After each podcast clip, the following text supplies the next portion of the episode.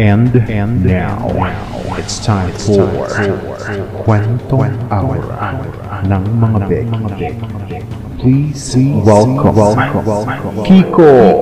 Isang mainit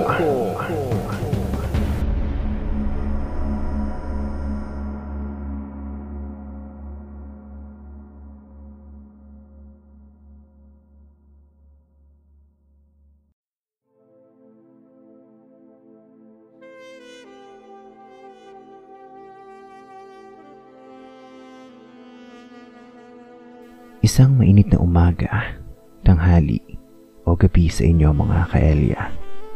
And welcome to my podcast.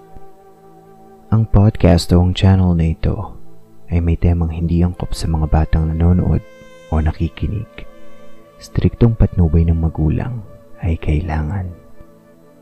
Ang podcast o ang channel na ito ay para sa mga kapwa nating Becky na gustong makarinig ng mga kwentong aura kwentong pagmamahal at kiligin at gustong may matutunan na magandang aral sa buhay. Ang lahat ng mga maririnig niyong kwento ay hango sa mga tunay na karanasan ng ating mga letter senders. At kung mayroon kang kwento, maaari kang mag-send ng email. Mali mo, kwento mo na ang next na babasahin ko. Kung gusto niyo ng mga ganitong kwento, please subscribe and follow my social media platforms na makikita nyo sa mga description ng bawat upload ko.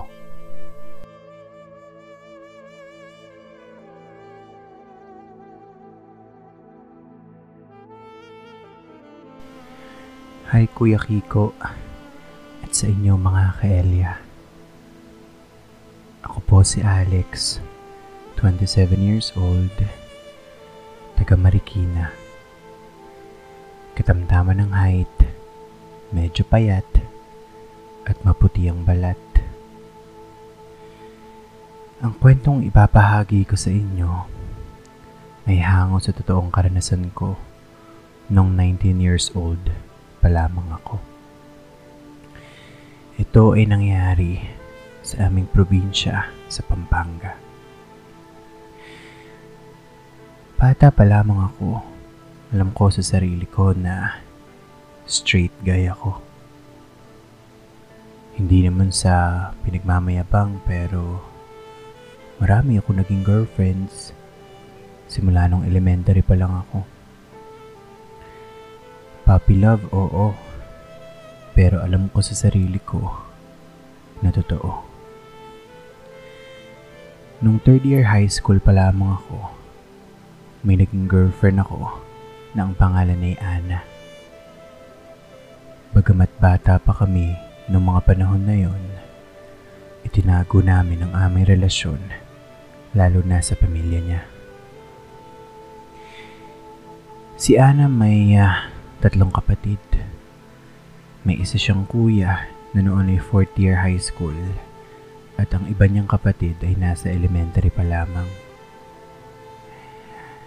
Ang uso sa probinsya namin ay yung may mga tricycle na tinatawag na sundo. Yun bang service niyong magbabarkada pag pauwi na kayo at ihatid kayo sa kanya-kanyang bahay niyo after ng eskwela. Sa Makatuwid, may sundo kami ni Ana kasama pa yung dalawang barkada niyang babae. Dahil nga girlfriend ko siya, sa kanilang sundo na ako sumasabay pag uwian at ito naman ang tanging uh, naging dating time naming dalawa. Isang araw, habang palabas kami ng school, nakita namin na nasa labas ang kuya niya kasama ang kanyang mga barkada. Sila ay uh, kumakain ng fishballs sa harap ng gate sa school namin. Agad naman na lumapit ang uh, kuya niya sa amin at inakbayan ako. Sabi niya, Tol, dinidiskartehan mo ba tong kapatid ko? Hindi kuya, kaibigan lang namin yan. Pagtatanggol naman sa akin ni Ana. Pero ang sabi ko naman, oo sana kuya eh, kung pwede.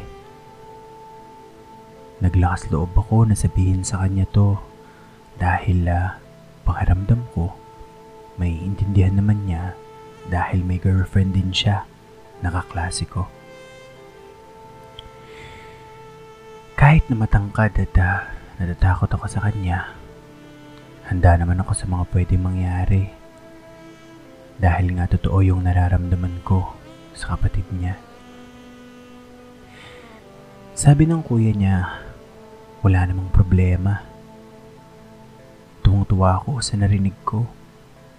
Sa isip ko, sabi ko na nga ba eh, kung hindi ko susubukan, walang mangyayari.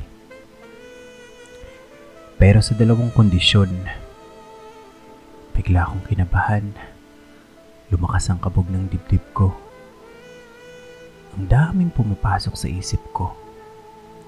Pero ang tanging nasabi ko na lang, ano yan kuya? Una, hindi ko mababalitaan na sasaktan at paiyakin mo ang kapatid ko. Aba, maasahan mo ako dyan kuya. Hinding hindi mangyayari yan pagmamayabang ko. Pangalawa, sasali ka sa parat namin. Bigla akong napaurong dahil sa mga nababalitaan ko. Ang mga prats dito ay laging uh, palaaway at laging dahilan ng rambol. Puro basag ulo at napakaraming kaaway. Naisip ko na tahimik naman ang buhay ko. Wala akong kaaway simula pa nung bata ako. At naisip ko din na pag nalaman ng pamilya ko ang papasukin ko ay uh, tsak naman na magagalit sila sa akin. Hindi ako nakaimik sa sinabi niyang pangalawang kondisyon. Ano tol, parang natamimi ka ata. Kahit nag-aalinlangan ako, bigla ko naman sinabi na, Oo tol, payag ako. Kuya ano ba? Huwag niyo nga isali si Alex sa mga ganyan. Hindi naman siya yung ganyang tipo ng lalaki. Mabait at ayaw naman niya ng gulo. Okay lang babe. Sagot ko naman sa kanya. Mukhang after naman nito, magiging legal na tayo. Nagalit sa akin si Ana at nauna na siya sa service namin. Pero alam ko naman na maiintindihan niya ito kapag naglaon. Naiwan ako nakasama yung kuya niya. Bukas tol, after ng uwian, sumama ka sa amin para iset natin ng initiation mo. Sige tol, sasama ako sa inyo. Sabay alis at sumunod papunta sa service namin.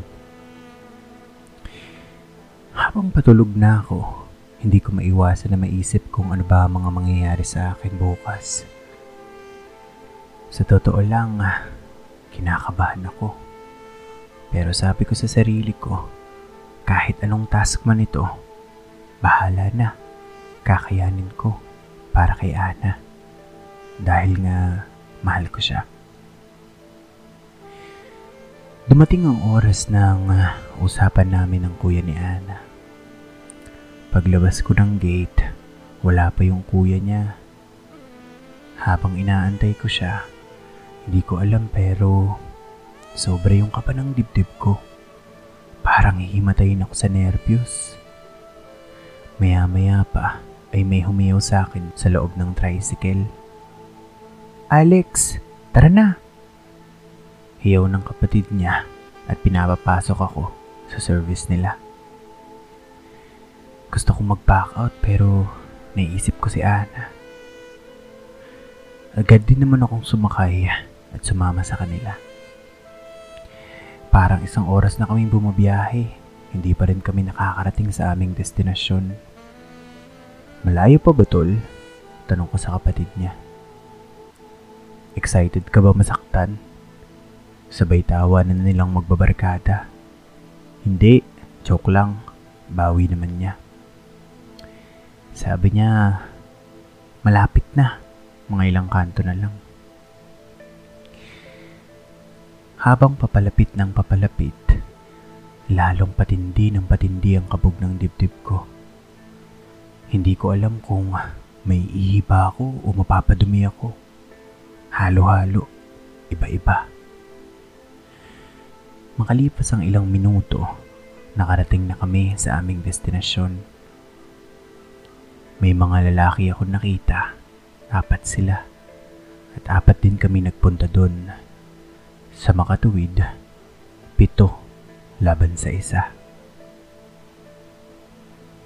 Pumasok kami sa isang uh, bakanting lote na may mga puno ng mangga.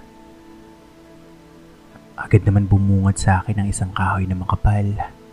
Parang palo-palo ni mama na gamit sa panlaba. Pero mas malaki at mas makapal. Kinausap ako ng uh, pinaka-founder nila. Ipinaliwanag sa akin na kusang loob akong pumunta doon at walang sapilitan na nangyari. Tinanong ako ng founder nila kung uh, seryoso daw ba akong sumama sa kanilang samahan at ako daw ba ay uh, pinilit ng isa sa mga kasama ko. Agad naman ako sumagot na hindi para ako'y tuluyan na maging miyembro. Yung founder nila ay uh, matangkad, mas matanda na sa amin. Siguro sa tansya ko ay uh, nasa 20 years old siya ng mga panahon na yun. Malalaki ang katawan nilang apat para mga nag-gym. Samantalang kaming apat naman ay parang patpatin na nagpunta dun. Maya-maya pa, sabi ng founder nila, o sige, piringan, talian, at busalsalan nyo na yan para makapagsimula na tayo ng initiation. Piniringan ng panyong pula ang aking mga mata na pagkahigpit-higpit Tinalian pa harap ang aking mga kamay ng isang panyo rin at binusalsalan ang aking bibig. At bago pa man may gawin sa akin, muli akong kinausap ng founder nila. Una, para makasali ka sa amin, dalawang palo bawat isa sa amin. Ang palo ay uh, hindi tatama sa buto or kung saan mong parte ng iyong katawan kung hindi ito ay ipapalo sa likod ng iyong mga hita. Pangalawa, bawal kang magtanong hanggat hindi natatapos. At pangatlo, hindi ka pwede mag-back out. Kailangan mong tapusin ang mga gagawin sa'yo. Napaisip ako, kung pito sila napapalo sa akin, mapapalo ako ng 14 beses. Halos maiyak ako sa akin narinig. Hindi ko akalain na ganito pala ang gagawin sa akin. Hindi ko rin naman ito naitanong sa kuya ni Ana. Ang buong akala ko may mga tas lang na gagawin. O kaya naman sasaktan ka pero hindi ganito. Pagamat bagong bago ako sa mga ganitong samahan, wala akong idea sa mga gagawin sa akin. Wala din kasi ako mga barkada o kaklase na kasama sa isang prat. Muli ako tinanong ng founder namin, ano tol, tatanungin kita ulit, kaya mo ba? Oo, sagot ko. Humiyaw ang founder namin ng todo at muli akong tinanong, tatanungin kita ulit, kaya mo ba? Oo, pahiyaw na sagot ko. Pagkahiyaw na pagkahiyaw ko, Isang malaking kahoy ang humampas sa mga hita ko. Napaluhod ako sa sakit at aaminin ko mga kaelya. Napaiyak ako. Ito na ang pinakamasakit na naranasan ko sa buong buhay ko. Tinanong ko ang isip ko, tama ba itong pinasok ko? Gusto ko na mag-back out pero hindi na pwede. At naiisip ko si Ana. Habang umiiyak ako, naririnig ko na pinagtatawaran nila ako. Sabi ng founder namin, Ano ba naman tong recruit nyo tol? Unang palo pa lang, lantang gulay na, iyakin pa. Agad naman nila akong hinawakan sa magkabilang braso at itinayo. Mga kaelya, hindi ako halos makatayo. Muling nagsalita ang founder namin. Ang sabi niya, kung hindi ko raw kakayanin ng 14 palo ngayon, maaaring yung kalahati ay susunod na. Ano? Kaya mo pa ba? Medyo naibsan ng takot ko. Pero alam ko sa sarili ko na kahit pitong palo lang yun, ay malamang sa malamang lang tanggulay na ako nun. Agad naman ako sumagot. Hindi ko pa natatapos ang sasabihin ko. Agad namang may humampas na naman sa akin. This time mas malutong, mas masakit, mas nakakapanghina. Parang humiwala yung kaluluwa ko sa katawan. Kaya naman agad ako napaluhod muli. Napaiyak ako. This time, ang luha ko tuloy-tuloy na. Pinagtawanan na naman nila ako at muling itinayo. Pero dito, kinausap ako ng founder namin. May itatanong ako sa'yo at kailangan mong mamili. Sabi niya, sarap o hirap. Napaisip ako kung ano ang ibig niya sabihin sa mga tanong na ito. Yung hirap, alam ko napapahirapan nila ako. Pero ang hindi ko maintindihan sa murang isip ko, kung ano ba yung tinatawag nilang sarap. Ang nasa isip ko ng mga panahon na yun, baka tinitesting lang ako ng kuya niya. Baka tinitingnan lang nila kung hanggang saan ako. Kaya sumagot ako na, hirap. Pinalo ako ng pangatlong beses. Dito na ako tuluyang lumupaypay sa sahig at tila hindi na makatayo pang muli.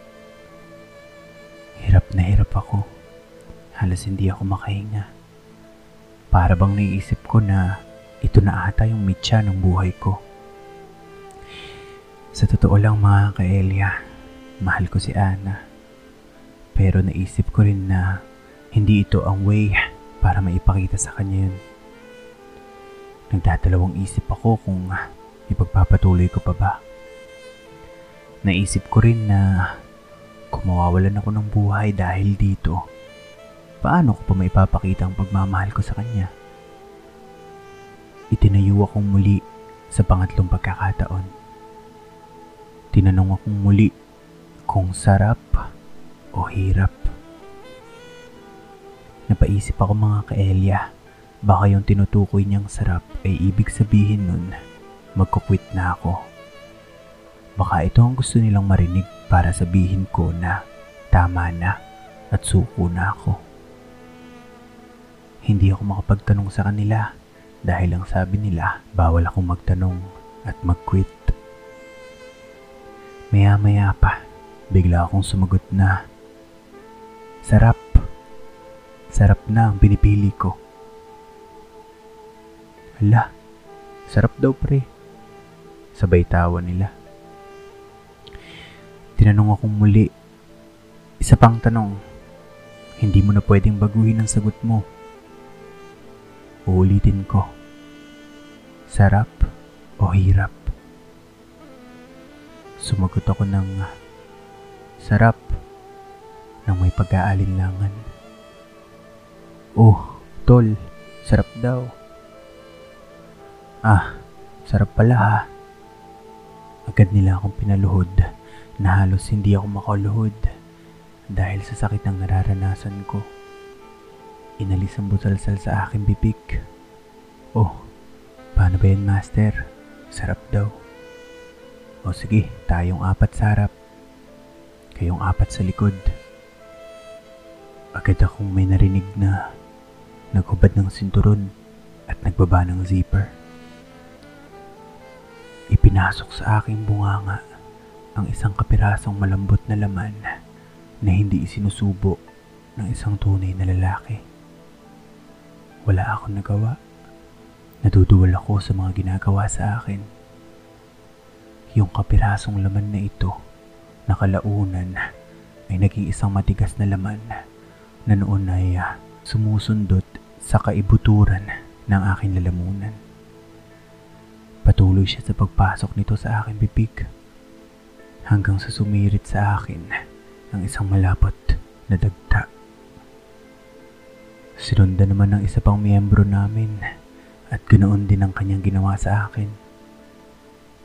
Para akong isang lalaki na ginawa nilang babae ng mga oras na iyon. Hindi ko alam ang aking gagawin pag sundin ang kanilang hiling. Hindi ako makagalaw sa pagkalata. Para ako isang lantang gulay. Matapos ang dalawang miyembro, kagad naman itong sinundan ng pangatlo. Duwal ako ng duwal dahil naman hindi ako sanay makatikim ng dagda. Pero wala akong nagawa kung hindi panindigan ang pinasok kong ito. Akala ko ito nasukdulan. Maya-maya pa, sabi ng founder, Hoy, ikaw sa likod. Ha? Ako po. Nabusesan ko ang inuutusan. Yun yung kapatid ng girlfriend kong si Ana. Oo, ikaw. Ikaw may recruit dyan, di ba? Gusto mo sa'yo namin gawin to? Hindi po. Takot na boses ang aking narinig at walang nagawa ko hindi sumunod. Naramdaman kong binuksan ng kapatid ni Ana ang aking sinturon at ibinaba ang aking pantalon. Habang uh, ang dalawang kamay ko naman ay hawak ng dalawa pang miyembro. Pinatayo ako at pinayuko. Agad ko namang naramdaman na may humawak sa aking bewang at may basa sa butas ng aking likuran. Maya-maya pa ay napahiyaw na lang ako sa sakit. Napamura. Agad na binusalsala ng aking bibig ng isa na namang matigas na bagay na noon ay parang nasanay na ang aking bibig. Hindi ako makahiyaw ng todo dahil sa nakabusalsal sa aking bibig. Habang patagal ng patagal ang pag-indayog at pagsayaw sa aking likuran, para bang may natatamaan na masarap sa pakiramdam. Oo, sobrang sakit mga kaelya. Pero hindi ko rin maitatanggi na may nasusundot dito na hindi ko maipaliwanag. Yung pakiramdam ng uh, sugat na pagaling na. Mahapdi pero di mo maiwasang kamutin dahil may satisfaction kang nakukuha.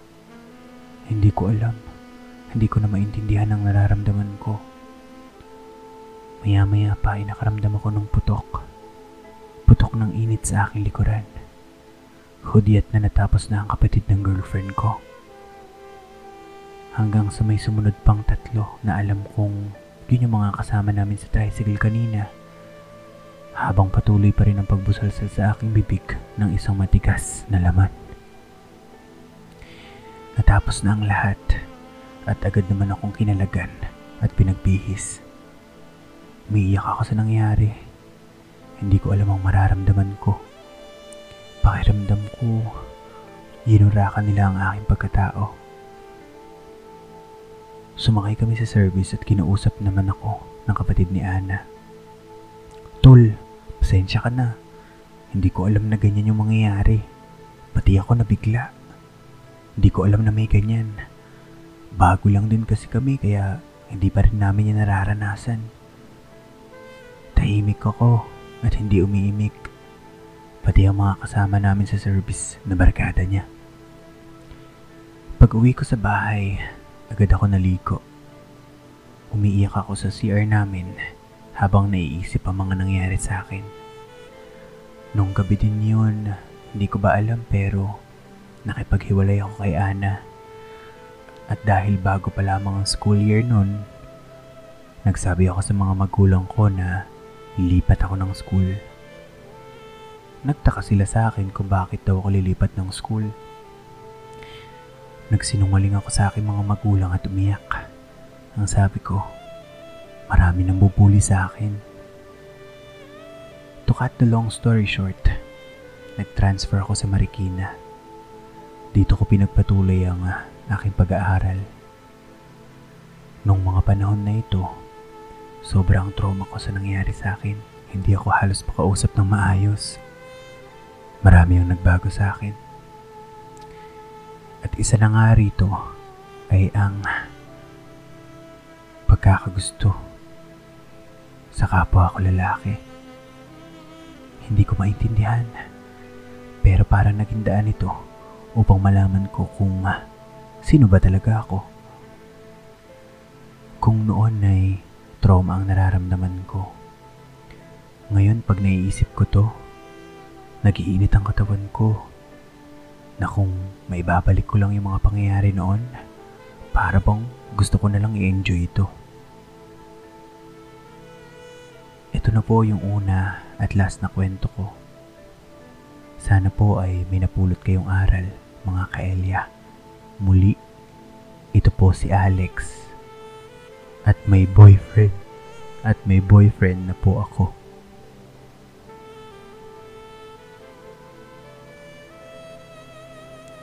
Hala siya. well, sa totoo lang, ngayon ko lang nabasa yung last na part na to. Nag-edit ako ng uh, mga ng mga kwento pero hindi ko pinansin to kasi akala ko yun na yung ending. May pasabog ka pala sa huli. May twist pa lang well, uh, congratulations sa inyong dalawa. Uh, and uh, I admire you, Alex, for sharing your story with us. And, uh, well, guys, naniniwala naman ako no, na may kanya-kanya tayong ways to to find ourselves, who we truly are. And, uh, pero hindi pa ako nakakarinig ng uh, ganitong storya kasi biglang bigla siyang nag-change ng preferences eh, 'di ba?